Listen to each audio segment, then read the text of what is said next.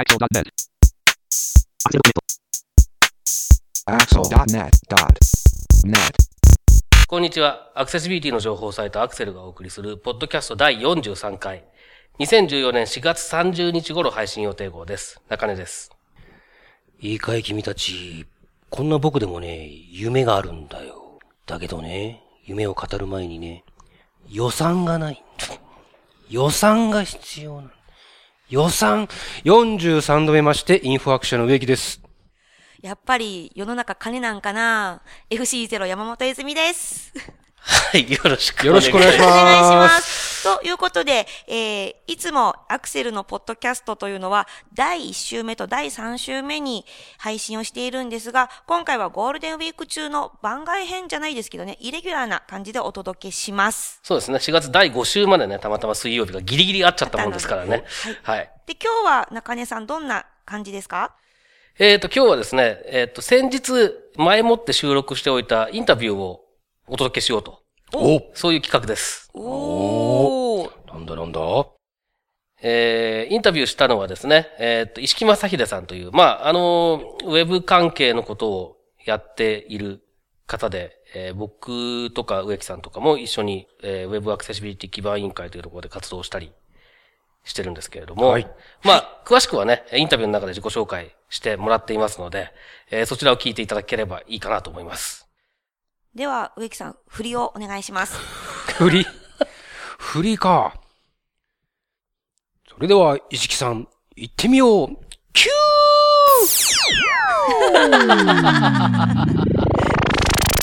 ということで、本日ゲストが来ています。石木さんです。よろしくお願いします。よろしくお願いします。ーよろしくお願いします。じゃあ、まずは自己紹介をお願いします。はい、えー、改めまして、石木正秀と言います。えー、どっから話しようかな。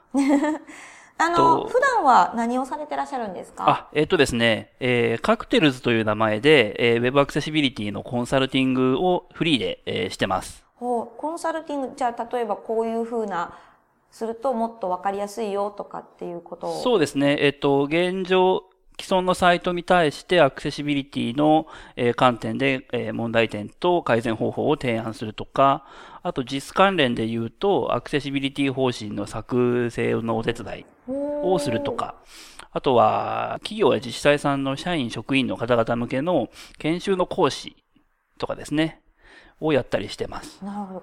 中根さんと石木さんはお付き合いというか、お知り合いになってから長いんですか？長いですよね。そうですね。あの、ゆちゃんとじっくり話すようになったってのは結構最近だと思いますけど、そうですね。もともと知って知ってるっていう意味で言うと、いつから？と、えー25年ぐらい前ですかね。そんなもんですね。すごい長い。うんもし、そうね、25年。まあそんなもんですね。そうですね。ん僕が中。学入った頃なんで。うんそうですねええそんなもんですねうんえーそれは何かのえっと、僕自身が生まれつきのロービジョンです。で、僕は中学から、えー盲学校に入りました。小学校までは普通の小学校、まあ皆さんが行って小学校にいて、特に高学年、4 4、5、6年の頃は弱視学級っていうのがある、えー小学校にいたんですね。はい。弱視学級っていうのは何かっていうと、まあ、学校の一部屋、二部屋ぐらいを専用にちょっと改装をしてですね、でそこに弱視の子を、その、その学校に通ってる弱視の子もいれば、近隣の小学校から通ってくる子もいます。で、週のうちの何時間かをその弱視学級の中で過ごすんですね。で、何をするかっていうと、まあ、ロービジョン、あの、視力が低いので、メガネをかけても十分黒板の字とかが読めなかったりするんですね。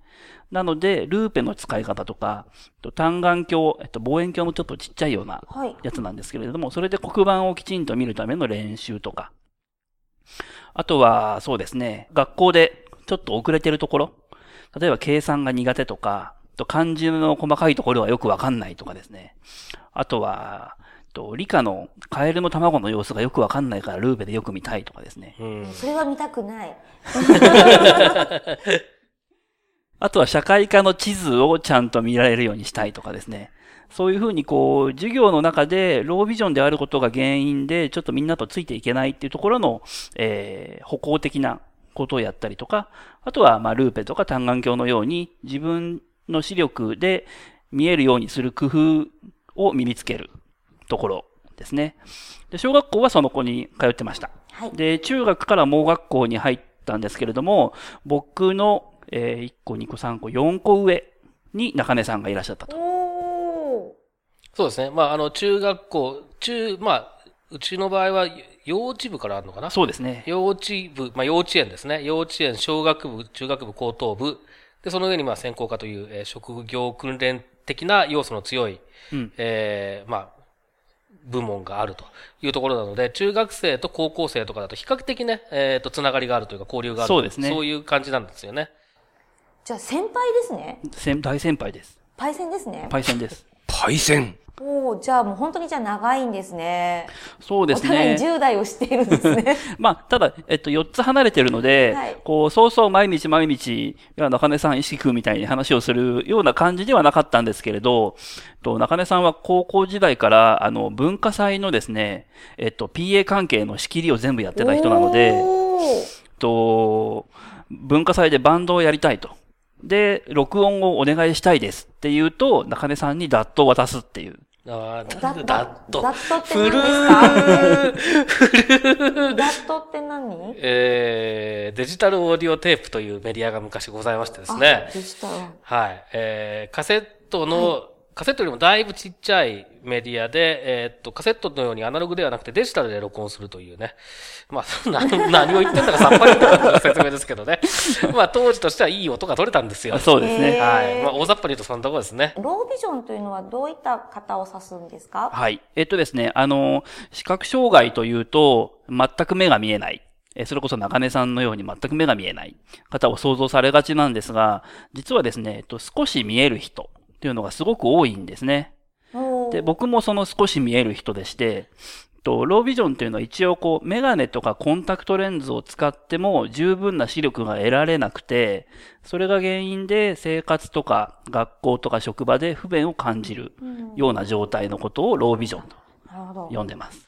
だからまあ、視力が、えー低いっていう、強制しても視力が低かったりとか、あとまあ視野のそうですね。欠損があるとか、はい。そういう、まあ、視力だけじゃないんですよね、はいロービジョンっていうと。なんかちょっと、その低視力っていうイイメージがあるかもしれないですけれども、えー視力だけじゃなくて視野とか、まあ、そういったことも影響していると、そうですね。。はいじゃ。あ人によって見え方が全然違う全然違いますので、まあ、全く一括りにはできないそう、うそこがこう、ね。わかりにくいので、すねえーなかなかこう、掴みどころがないというか、はいで、一人のロービジョン、例えば僕一人を取ってみても、はいえっと、時間帯とか、その日の天気とか、屋内にいるのか屋外にいるのかとか、あと部屋の中だったら照明がどんな感じなのかとか、っていうことによって見え方が変わってくるので、一人のロービジョンの人をとっても安定しないと。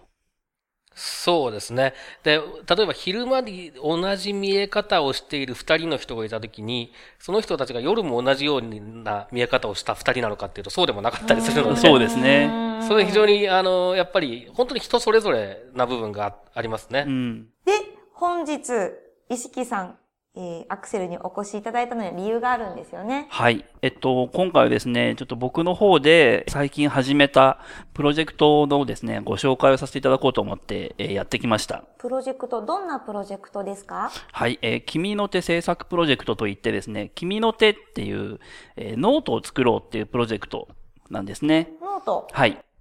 えー君の手はアルファベットで全部大文字で K-I-M-I-N-O-T-E と書きます。お、ノートだ。ノートだ。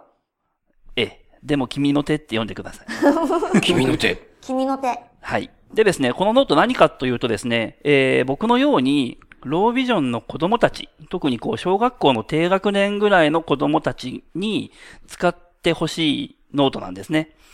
で、えーまあ、ロービジョンの子供たちなので、えー通常市販されている、え国用とか。ーそう、とかのノートだと線が細かったり薄かったりして、よく見えない。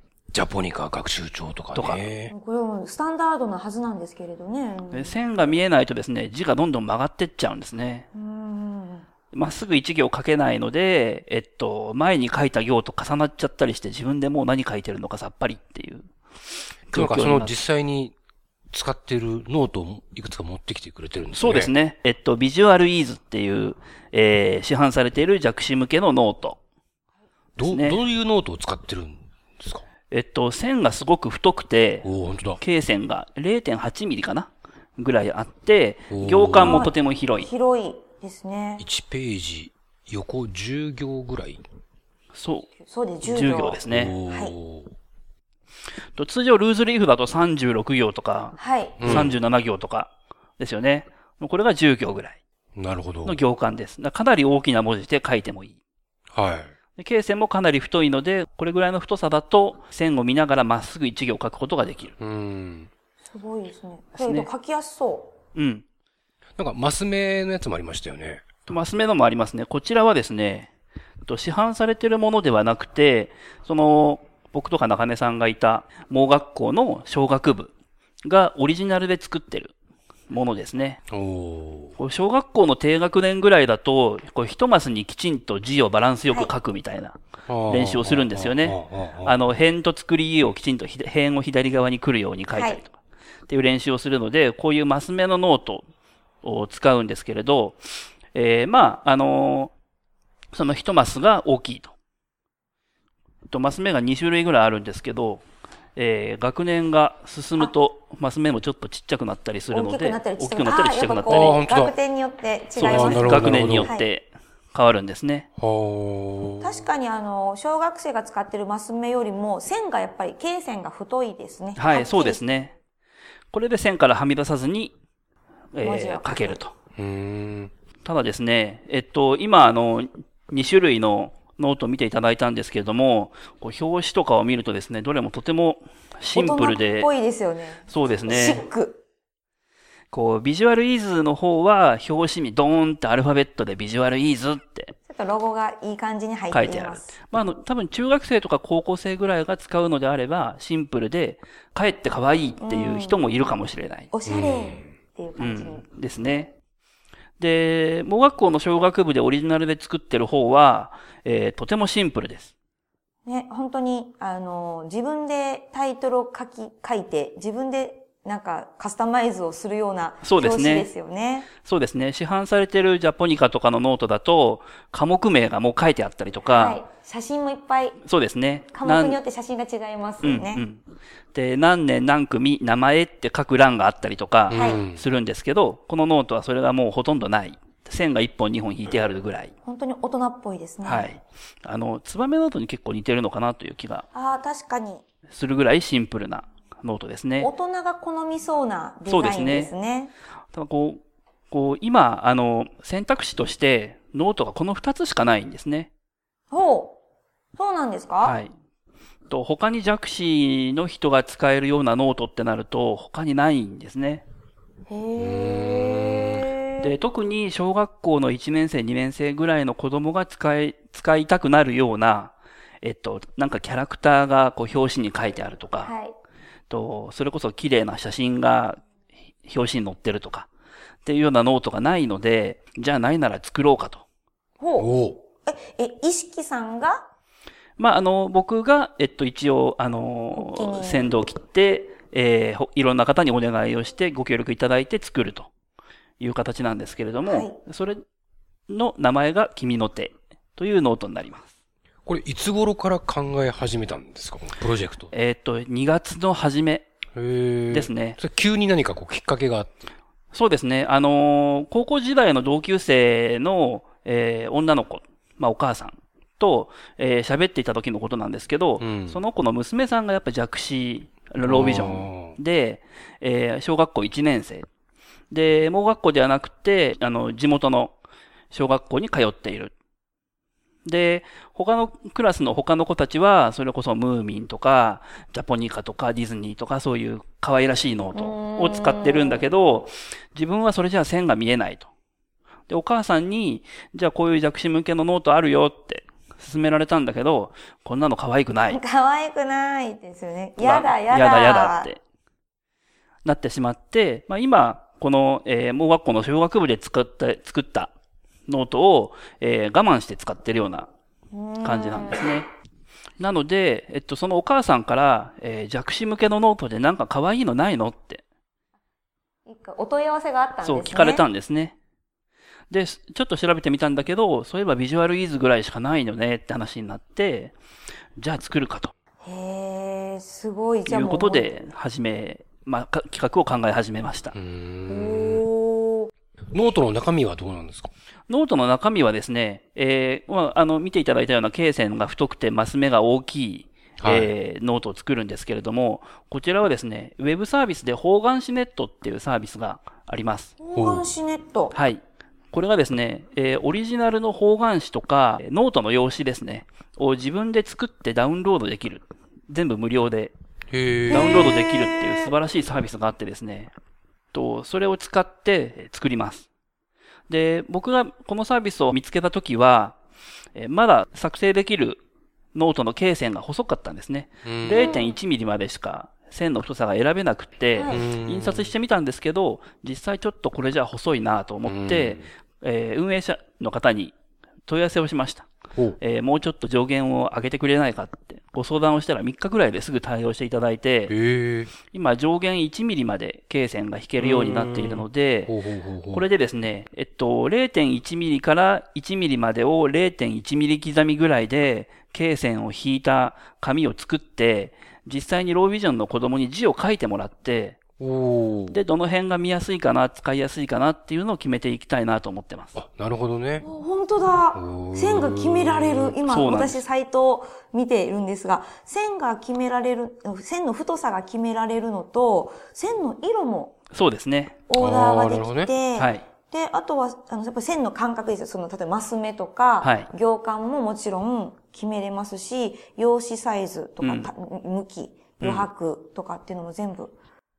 紙の色と線の色ってやっぱり、ババリエーションというか、何パターンがこれもやっぱり検証する。そうですね。えっ感じですか？と、書くときに見やすい色と、はい。えー、書いたものを読み返すときに見やすい色とあるんですよね。あうんうんこう罫線太くていいんだけど、黒い罫線にしちゃうと、読み返すときに罫線の方が目立っちゃって、ああ、確かに。字が読みづらくなっちゃうので、ああ、なるほ鉛筆のど。色ってネズミ色ですもんね。うんなので、えーちょっと赤みを帯びるのがいいのかなとか、うん。えー青の方が見やすいかなとか、うんその辺は子供たちに聞いて考えようかなと思ってます。今日持ってきてくれてるあの、ノートの中に、真っ黒いノートがあるじゃないですか。あ、そうですね。く、紙が黒くて、それに白いペンで書くっていう。あはいはい。こういうのもあります。えっと、僕もそうなんですけれど、えっと、白い背景に黒い文字で書かれてる。まあ通常ウェブサイトなんか見るとそうだし、ワードで普通に文章書くときとかも大体そうだと思うんですけど、白い背景に黒い文字で書いたものって僕光ってしまってすごく読みづらいんですね。眩しい。そう、後ろの白が光りすぎてしまって、文字が読めなくなっちゃう。なので、僕はパソコンとかもそうですし、iPad もそうなんですけど、色を反転して使ってるんですね。うん。なので、黒い背景に白い文字。で、基本は文字を読んでます。うん。はいで、それを合わせたものがその黒いノートで白いペン。そうですね。ねとこれもロービジョンの見え方によって、人の見え方によって違うんですけど、まあ、中には黒い背景に白い文字で書く方が見やすい人もいると。今回、黒いノートも作る可能性ってあるんですか？今回は、今回はちょっとないかもしれないです。最初なので。で、えっと、作ったノートは、全国の盲学校とか弱視学級に全部配ろうと思ってるんですね。配って実際に使っていただいて、えっとフィードバックをもらおうと思ってます。そうすると実際に作ってはみたけど、えー線の太さがもうちょっとこうだったらいいとかですね。う。マス目はもっとこうがいいとかですね。いろんな意見をいただけると思うのでそれをもとにまたどんどんブラッシュアップしていけたらなと。あ、じゃあ販売するんじゃなくて、最初は配布する。そうです。今回は配布します。おおー。でもそれで、ね、いつか来年とかでも入学祝いに、そうですね。そうですね。りとかすると、うん。これ僕らはど、どういうふうにこう応援することができるんですか？と、応援の仕方としては、で、制作資金が必要になるので、それを全部僕が自分で出すほど余裕がないので、えっと、いろんな人にお願いしようと思っていまして、と、クラウドファンディングの READYFORというサービスが、えーあります。日本で初めて、日本初の、えークラウドファンディングサービスですね。えー READYFORというのがあって、そこで制作資金を集めて、えー目標金額に達したらやろうというふうに企画を練っています。 READYFORのサイトに行っ、えー君の手とかで検索していただくと僕のプロジェクトページに行けます。で、と、詳細をご確認いただいて、よし、賛同できるぞと思っていただいたら、引換券というのを購入する形になるんですね。ほう。と3パターンあって、3000円、1万円、3万円、3種類の、えー引換券を購入するという、えー形式になってます。うん。で、それぞれ支援いただいた金額に応じて、えーお礼をさせていただきます。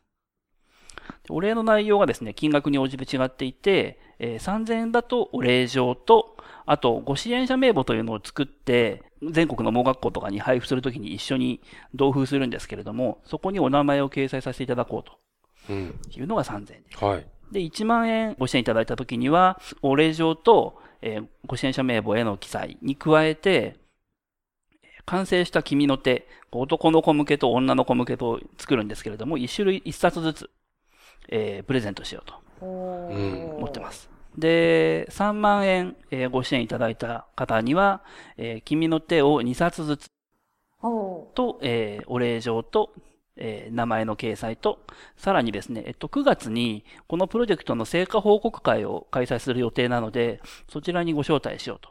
ほおー他、じゃあ、えっ、と、今のところはその、レディー4で、はいえーその3パターンのどれかを選ぶというのが、一つの方法。そうですね。ねえっと、それから、もうあの、こう、一人でも多くの方々にこのプロジェクトのことを知っていただきたいので、ぜひ皆さんがお持ちのですね、ブログですとか、ツイッターとか、フェイスブックとか、っていうところで、えーこんなププロジェクトやってるぜ、と、あの、ご紹介いただけたら、もうそれだけで十分です。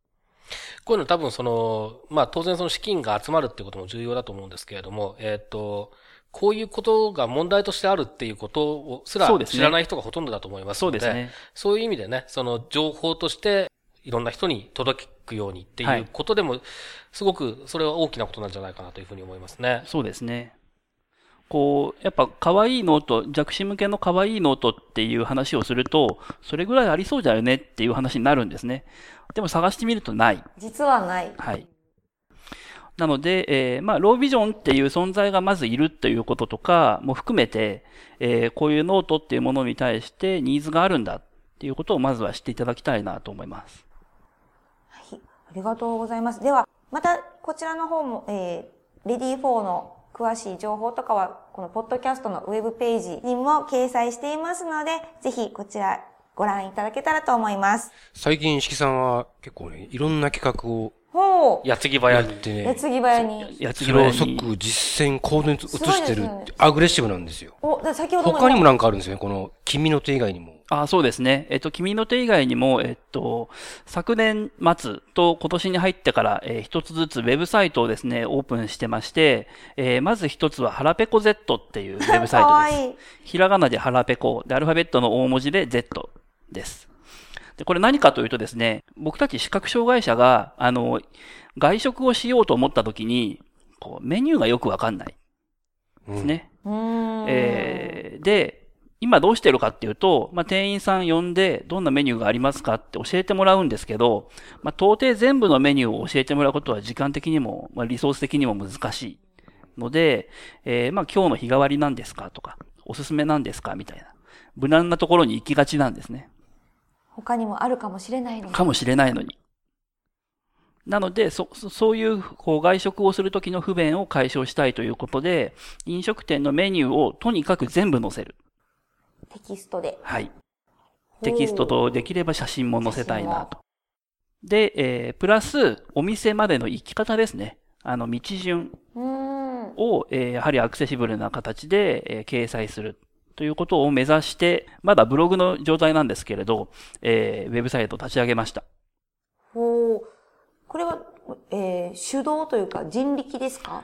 そうです。あのー僕が一軒一軒お店を回って、ご協力いただけませんかって言って、えーメニューを提供いただいて、掲載させていただきたいなと思ってます。あ、なるほど。まあ、じゃあそうです。確かにお店さんとのごのご協力がそうですね。必必須ですよね。須ですね。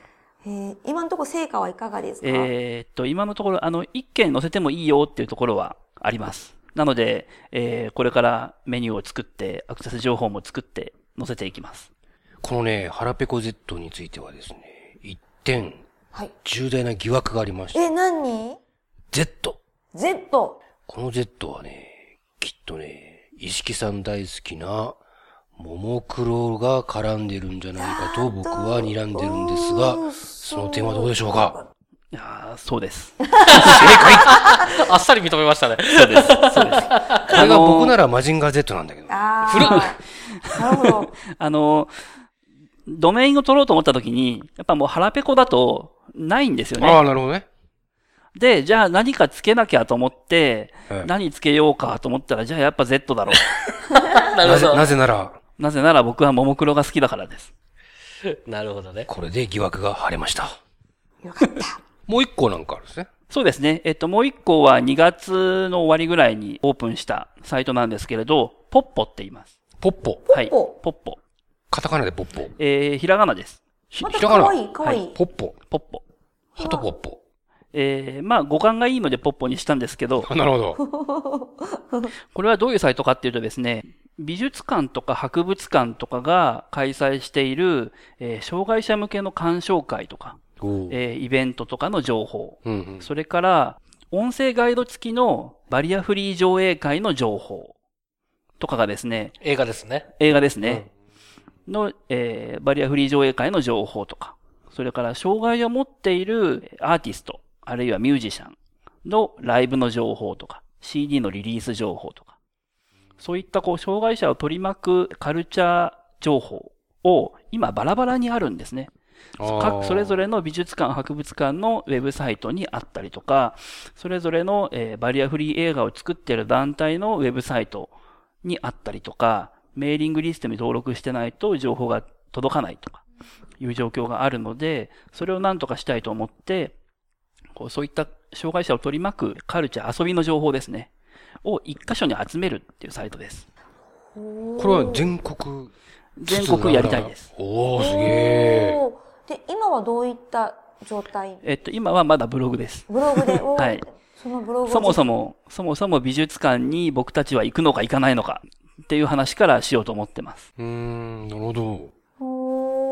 すごいでしょ？この積極的な、ねこのアグレッシブな攻めの姿勢が最近、石木さんはね、すごいんですよ。ありがとうございます。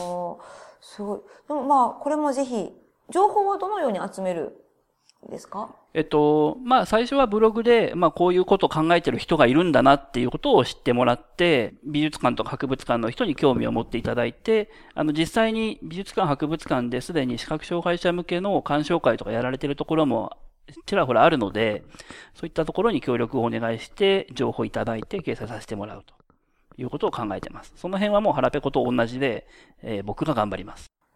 すごい。こうやってて、楽しいところって、一番楽しいところはどういうところですか？いろいろこうサービスを考えたりっていうのは。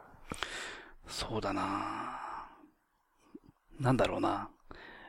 こう、やっぱり僕自身が不便に思っていることを、なんとかなりそうだぞ。で、それによって他の人ももしかしたら喜んでくれるかも。と思うと、あすごいワクワクしますね。そうですよね。いいですね。他に、じゃあ例えばこういう、なんか、あの、協力してもらえる人がいたらとかっていうのはそのサービスをやる上でありますか？そうですね。えー、ぜひこれはお願いしたいな。あの、腹ペコに関しては、えー、まあ、今ある、こう、メニューを全部載せたいってさっきお話ししたこともそうなんですけれど、展示のメニューを用意しているお店っていうのがいくつか日本にはあるんですね。えっと、大手だとファミレスのサイゼリアとかですね、カレー屋のココイチはい。なんかは展示のメニューを用意してるんですね。ただ、日本中の展示のメニューが用意されているお店一覧っていうのがないんです。ああ。ああ、なるほあどあ。確かに。なので、これはなんとか作りたいなと思っているので、もしあのーご飯食べに行って、あ、この店展示メニューあるんだっていうのを見つけていただいたら、僕宛てにここにあったぞって教えてください。この間居酒屋にもありましたよね。ありましたね一。緒に行ったとこね。そうですね。へえ。あのー、ワタミグループの中のワタミとザワタミはい。のお店は展示メニューがあります。そうなんです。例えば、あの、ここには展示メニューがあるぞというのを、まあ、私は使うことがないので、ええ知るためにやっぱりこう、お店の人に聞いてみるっていうそうですね方法しか今はないですよね。そうです。ね。展示メニューってありますかって聞いてもらえると、はい。え、で、あったら、ここにはあったよって教えてもらえたら嬉しいです。ぜひ。えっ、と、じゃあその情報提供先でも、ハラペコ Z の、そうですね。あのウェブサイトから、はい、フォームがあるので、そちらからお送りいただければはい。と思います。詳しくは、また、えーウェブページの方に、ハラペコ Z と、そしてポッポについても、えーリンクが掲載してありますので、ぜひご興味ある方いらっしゃいましたら、ご覧ください。お願いします。ます。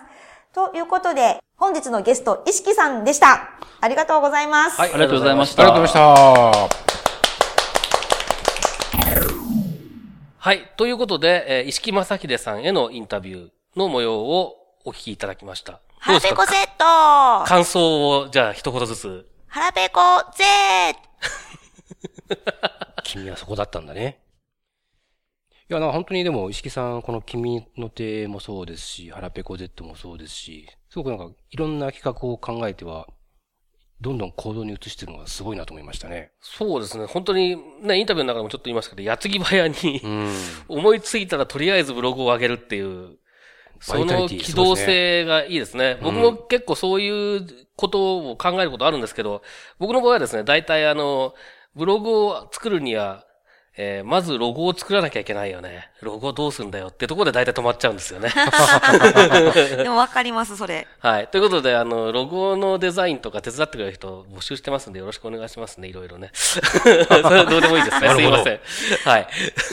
ね、まあ、あのー中にも出た君の手というプロジェクトのクラウドファウンディングですが、インタビューの時は始まる直前だったんですけども、え現在すでに公開されていて、着々と支援に参加されている方が増えている状態で、これもすごく楽しみですよね。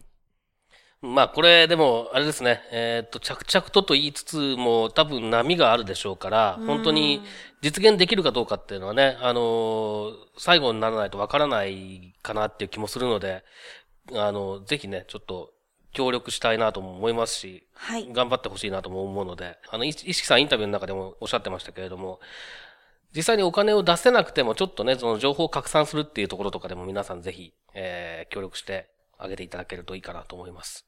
ね、私、あの、実際に弱視の方のノートを見せていただいたんですけど、別に弱視の方用というだけじゃなくて、一般の方も普通に使いやすいノートだなというふうに思いました。ので、その方専用という風な考えじゃなくて、できるだけ多くの人が使えるものができたらいいなと思いました。あとは、ハラペコ Z に掲載してもいいよという飲食店さんも増えるといいですね。そうですね。まあでも飲食店の方はね、あれ多分、石木さんが結構ね、あの、頑張って、足で稼いで、えー腹で稼いでる感じがするん腹でねえーそれ、それよりはね、多分ね、もっと、どっちかっていうと大変なのは、あの、ポッポの方ですかね。あの、情報をやっぱり、自分で、ね、すべての美術館、博物館を回るわけにもいかないですから、やっぱりそういうものに関してはいろんなところから情報を集まっ、集めてもらわないと多分、やっぱり網羅的にやろうとするとなかなか厳しい部分があるでしょうから、そっちの方もね、あの、ぜひ、えーいろんな人からの情報が集まるといいなと思いますね。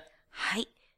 ということで、また、石木さんにはお越しいただけたらなと私は思っています。そうですね。あの、実はね、不定期連載を実はメルマガで、あえー持ってらっしゃって、1回だけ書いていただいたんですけど、あの、そろそろ2回目を書いていただくのかな そうですね。ええそうですね。不定期連載ですからね。連載、えー不定期連載ですからね。はい石木さん待ってるよーはい。ということで、本日のポッドキャストは以上です。はい、どうもありがとうございました。まはいたねーならなら今さよならゴールデンウィークエンジョイこのポッドキャストへの皆さんからのご意見、ご感想を Twitter、Facebook、サイト上のコメント欄、そしてメールで受け付けています。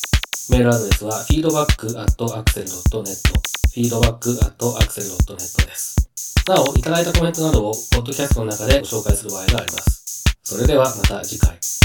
K-I-M-I-N-O-T-E と書きます。ノートだ。ノートだ。ええ。でも君の手って読んでください。君の手。君の手。はい。